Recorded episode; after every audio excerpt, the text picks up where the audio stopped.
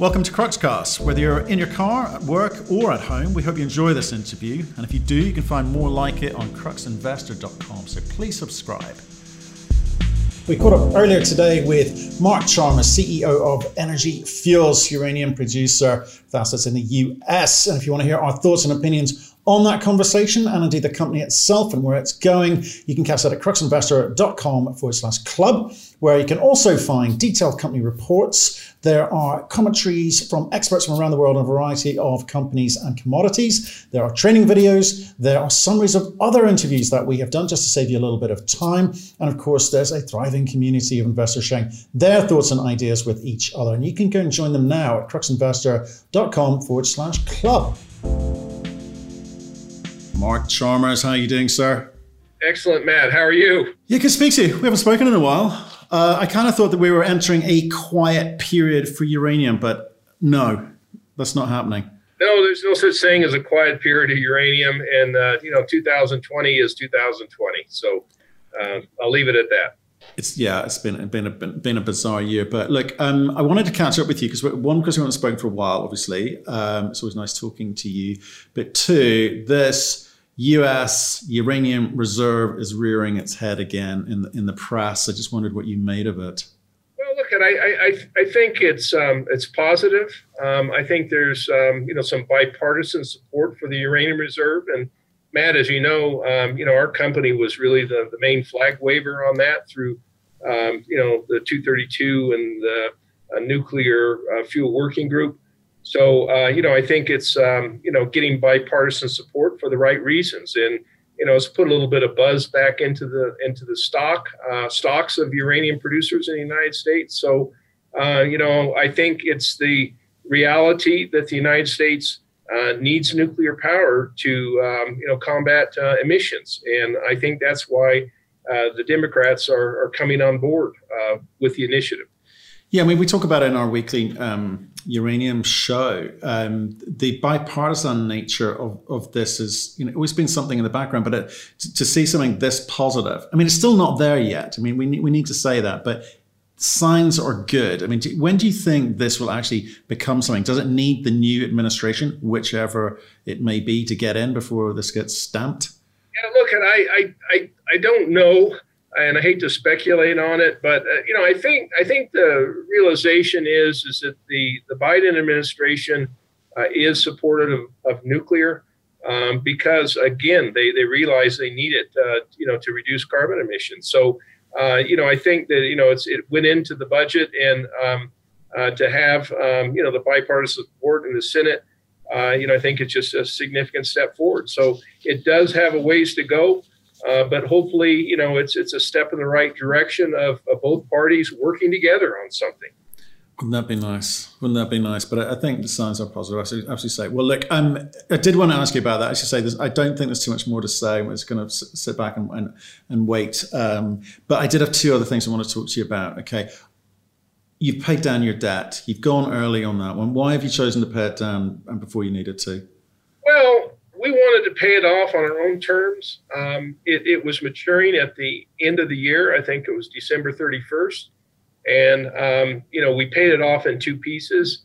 Uh, but uh, again, uh, you know, cutting down the amount of interest we're paying. I mean, when, when we had that, the full debt, it was like $1.3 million a year of interest. So uh, I, the, the biggest thing is we wanted to do it under our own terms and uh, timing and uh, you know, and and and again, we wanted to be a differentiator that Energy Fuels, with all the assets we have, are paid for. Okay, they're debt free, and and you know we've got uh, you know three licensed, uh, you know, proven uh, production facilities in the United States, fully paid for, and that is a key differentiator, not just here in the United States, but with any of the uranium producers or wannabes in the world. Right. I mean, it's very difficult for uranium producers at the moment because not, not too many people are selling anything. So, you, I guess sitting on debt is, is, makes you makes you nervous. And we've seen a few companies kind of had to raise capital, kind of pay the position off. I mean, where does that leave you at the moment with your cash reserves? Well, we've got um, cash or working capital about forty-five million dollars, um, which is quite healthy, particularly after paying off the debt. Um, you know, and that's a hallmark of energy fuels. We, we don't like to sail too close to the wind, and uh, we'll continue uh, to maintain a healthy cash balance. Um, so again, substantial differentiator from from many others. Yeah. Okay. I, I it's just yeah. Perhaps something we'll come back to another day because you know, sort of doing the analysis in the marketplace because we, we keep having this conversation about you know not all boats will float and we've, we've, we've spoken about that in the past. Are you seeing um, we're seeing a lot of new entrants in the marketplace which i think is interesting but we're also seeing some of the existing companies perhaps struggling to you know see the light at the end of the tunnel. So getting the timing right is going to be important. The getting having the ability to raise capital just to keep the lights on is going to be a real struggle for some. What are you seeing out there?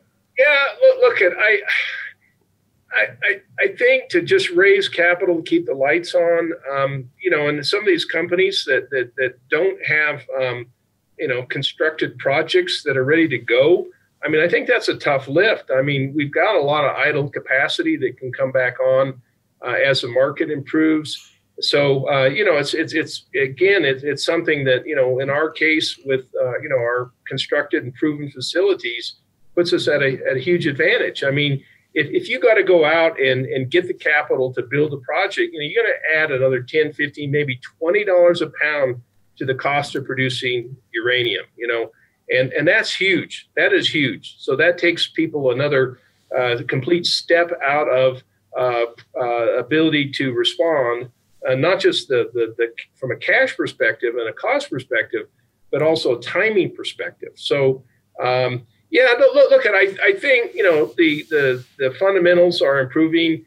Uh, TradeTech said that there'd be a delta between new production and demand of around 70 million pounds in 2020. You know that's that's a lot. I mean that's like 35 percent shortfall in new production. So uh, you know I think all this is starting to uh, you know become quite apparent in the marketplace and and bodes for improved prices uh, in time. Yeah, I think 2021, certainly end of 2021 is looking very, very interesting. But I'm, I'm more interested in the um, the M&A component. You've said to me in the past you're not interested in M&A, but there look there are other people out there snaffling up deals which don't necessarily involve a whole lot of cash. Are you tempted at all?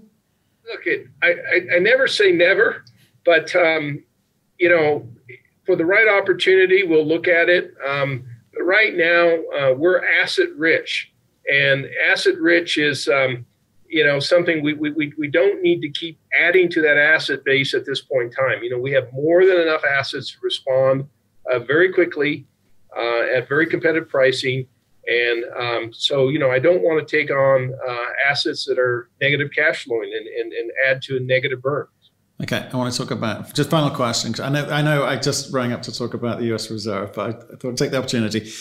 I want to talk about one of your assets, White Mesa. I, we saw a press release about you starting to process ore and create a concentrate. You, are processing monazite. You're after uranium, but there's quite exciting byproduct.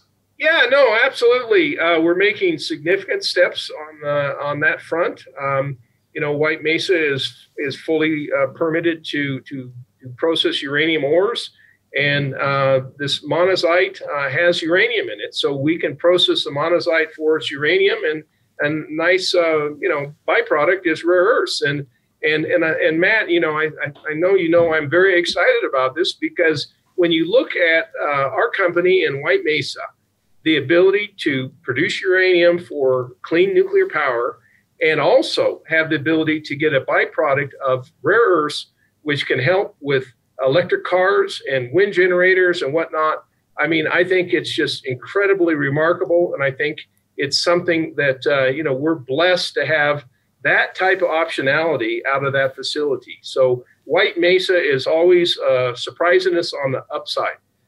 Okay. Okay, and I, I know this is about the uranium, but I, if you don't mind, can I just talk about the rare earths? I know it's a byproduct, but these things typically are quite high margin things. So that's why people get excited about rare earths. And there's not too many mills that can process rare earths around the world. So yeah, look, tell, can you just so, so if you don't mind so in the context of the us uh, um, you know critical minerals list in the in the context of what is happening with uranium uh, in terms of it again being a sort of critical uh, mineral out there people like the Department of Energy, the Department of Defense, um, are they getting interested in rare earths? Are you party to any of those conversations? Look, and I think you know they've obviously become uh, uh, concerned about the dependency on on China uh, for rare earths and other critical materials. You know, I think I've told you that what we're we're trying to do with White Mesa is uh, the Chinese are currently processing monazite, uh, CNNC, and recovering the uranium, and then the, the byproduct of the rare earths. That, that that's what we're uh, our goal is at White Mesa, and um, you know, we're very, very interested in the uranium for obvious reasons, and and also the byproduct of the rare earths. So, um, you know, and I, I think that uh, it's recognized around the world that that um, you know monazite is the most favorable uh, feed for rare earths out there um, when it comes to um, the ability to process that, the ease to process that, uh, also the distributions for uh, you know the the magnetic elements uh, like NdPr, and and so you know it's just a perfect fit for White Mesa, and um, for all the right reasons. So um, you know, watch the space. You know, I've, I've I've said you know publicly that we're we're looking at you know supply agreements uh, for people who may want to use White Mesa as an outlet for processing, and um, and we're also looking for uh, supply agreements of people who may want to buy uh, concentrate from us. So um, you know, it's, it's again a very unique space, but um, you know, it's um, you know, we're happy to process those uranium ores with the rare earths. I bet. It's because it's fairly quiet. Uranium market's come fairly quiet. I know we've got great expectations for 2021, fantastic, but rare earths, and I, I keep bringing it back to the US government, it's critical for them are given that you're the mill which can do this in the US, uh, is there talk? Has there been talk of creating a critical minerals hub around White Mesa? Where where's the government in all these conversations? Yeah, look, look, and I think uh, the government knows that White Mesa is is critical infrastructure. You know, during the 232 and the the nuclear fuel working group, uh, they're actually extremely pleased to hear that we can also process uh, the uranium bearing rare earths, and and so you know, I think I think that uh, you know the visibility of White Mesa as you know critical national infrastructure is just continuing to go up and up and up, and all for the right reasons. So, um, you know, uh, Matt, you know, it, it, it's um, you know, I think you know, hopefully we're we're getting very close on you know the the reserve uranium prices on their own, you know, rare earths and some of these other initiatives, vanadium um, you know, so you know we've got a lot of uh, fishing poles, lines in the water with our fishing poles, and we think the fish are starting to nibble and will be biting hard pretty soon, hopefully in 2021. Well, I agree with you, and I, I, I don't mean to keep pushing you here, but it, again, we we have conversations every day of the week with um, you know commodity companies, but rare earth companies are getting a lot more um, att- people are attracted to them because of these ecosystems being built up in China, being built up in Europe, and in the US. And I'm just wondering how a company like you engineers a position where you're you're part of that ecosystem. I, I get the mill must be critical to this, and the, yeah. Well, I think the mill and, and also the team that we built up around the rare earth story, you know, with Constantine Karayannopoulos and Rocco Kelly and Jack Lifton, you know, we've we've um, you know engaged and, and have relationships with some of the, the world leaders in the rare earth space. So they didn't just join us by accident. They joined us because they thought what we were doing uh, had a real chance to go somewhere. And and, and on top of that, you know, uh, there soon will be a listing of Mountain Pass MP Materials. Uh, that's a 1.5 billion dollar listing, uh, and Mountain Pass. Uh, you know, many of the people that are working with us right now are former Mountain Pass employees uh, with Molycorp, you know. So, um, you know, so you know, I think that the buzz of how we're positioning ourselves with the mill, using the mill to recover the uranium and the byproduct, the rare earths, the team that we're building, and we continue to build with that team. That team is just the beginning. We have more people that are uh, wanting to come join us because they believe that we've got some, you know, uh, you know, very interesting plans in the future with the rare earths um, here in the United States, and we're able to do uh, rare earth processing quicker, faster. Uh, you know, with the uranium recovery, um, than anybody else. And and I think that's um, you know that's an exciting space to be in. It certainly is. Certainly is. So, can we expect any announcements on that front in terms of, of feed? You mentioned it there earlier. Is that something that's significantly advanced, or is that something that you hope to be doing in the near future?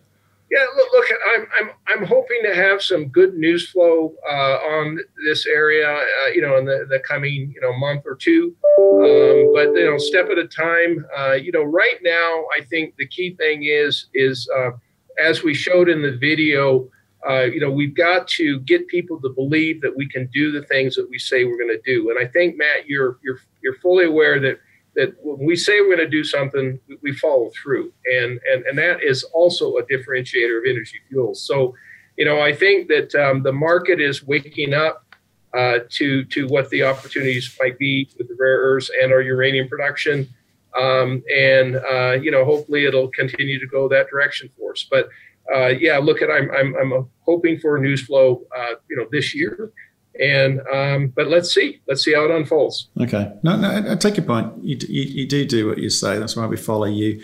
Um, you know, I think Cameco made a comment about it in last week's uh, call where they talked about these hyper promoted uranium juniors, and they, I think Tim seemed a little bit irritated by some of the white noise and some of the stories happening out there.